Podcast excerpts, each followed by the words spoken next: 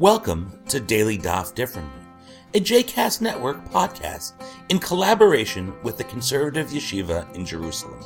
This daily podcast invites you to join us to study the daily Talmud page with a variety of liberal rabbis and teachers. For more information about the Conservative Yeshiva, please visit conservativeyeshiva.org.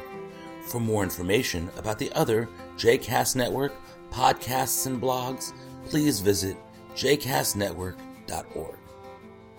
Welcome to the Daily Daf Differently. I'm Josh Buchan. Today we are looking at Yevamot 83, specifically looking at a conversation at the very, very, very bottom of 83 Aleph and continuing at the very, very top of Yevamot 83b. So the Gemara brings in an interesting Mishnah from Kilayim, and full disclosure, I had never studied anything from Kilayim before, not that I was aware of anyway, so this was a great opportunity.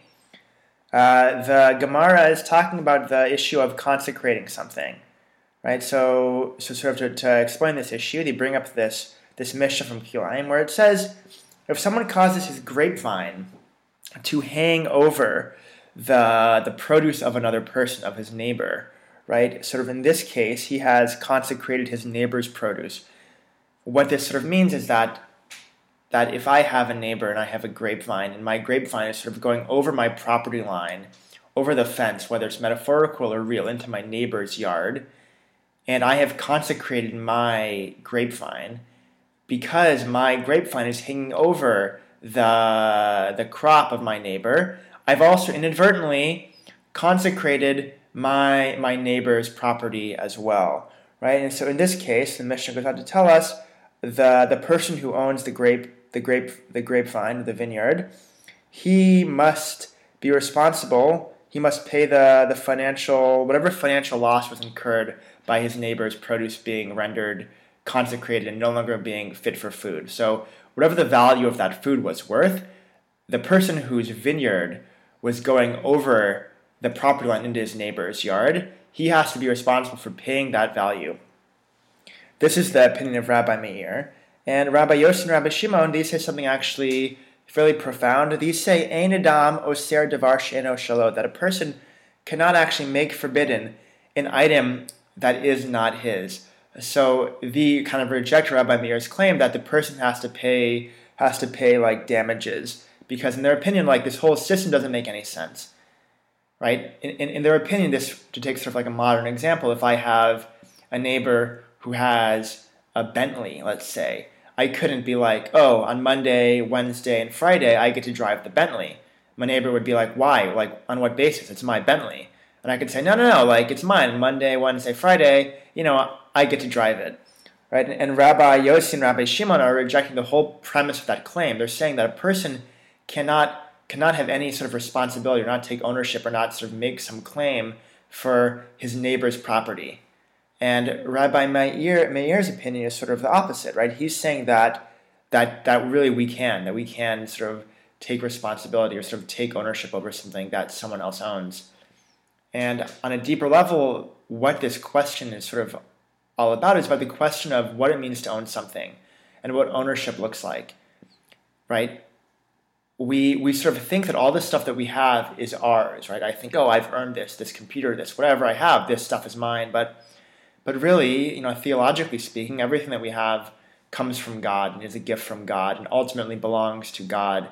The the Masorah sort of makes this claim pretty explicitly, and sort of nowhere is this better seen than in cases of agricultural agricultural laws. Right? You know, it says in sort of the in the Shema we say Venetati matar bi'ito yorem alkosh ve'esafta deganecha right? So God says, then I will provide rain for your land in the proper time, the early rain, the late rain, in order so that you may gather in your grain. And right, it also says, V'natati esev besadecha vivamtecha. And God said, I will provide sort of grass in your field for your cattle. Right? So so all of this produce that we have that we think is ours, it really belongs to God and it really comes from God. And and I think that for many people who really connect with God and connect with the divine out in nature, you know, this is really obvious that people go out to a forest, you go out to a beautiful stream or to some mountains or even to the desert, and it's really apparent that you're in a place of holiness that sort of belongs to God. and we think that we, when we live in our society, when we come back to the cities and our houses and our apartments and all of our stuff, that oh, that shift suddenly changes, and all of a sudden, everything we have then we think belongs to us. But but really, you know, according to Rabbi Meir, that's not the case, right? Rabbi Meir is sort of recognizing that everything that we have is from God, and this sort of reminds me of a, there's a really amazing midrash actually about Rabbi Meir and his wife, and the, the midrash basically says that that over Shabbos, two, two of or both of Rabbi Meir's sons die suddenly on Shabbos, and his wife doesn't sort of want to upset upset Rabbi Meir on Shabbat by sort of bringing him this bad news. So she waits until after Shabbat ends, until after they do Havdalah, and then she sort of tells her husband, Rabbi Meir, this parable. She says, sort of some some time ago, I was given this really precious treasure to keep, and now the owner wants it back right? Do I have to return it? And Rabbi Meir thinks about it and he responds, Of course you have to return it. Of course, it doesn't belong to you. And after he says this, I just imagine this scene, that this sort of this sort of pause, this this lull, and something passes over her face, and she takes Rabbi Meir and she leads him over to where the bodies of their of their of his two sons are, and she shows him his two sons. And she says, These are the treasures and God has taken them back. Right? So Rabbi Meir is someone who really understands this concept. The, the thing that he's preaching in this in this Mishnah from Kilayim, right? When, when he says that nothing that you have is really yours. The produce that you have in your in your half of the field and the produce that your neighbor has in his half of the field, right? That that that all belongs to God. And Rabbi Meir sort of knows this and learned this lesson from personal experience in this really sort of horrible way. And uh, I can't help but read this Mishnah and think about this story because it seems to me that, that Rabbi Meir, what he's talking about here, both from a theological point of view and also just from like a you know a tachlis halachic point of view, he's really talking about more than just than just crops, right? He is affirming a theological principle that he knows to be true, that he has to know to be true because he cannot live in a world where this isn't true, because this is the kind of world that he lives in, and his theology, his whole life now, is based around this idea. And Rabbi Shimon and Rabbi Yossi maybe haven't had to learn the same lesson about ownership as, as Rabbi Meir has.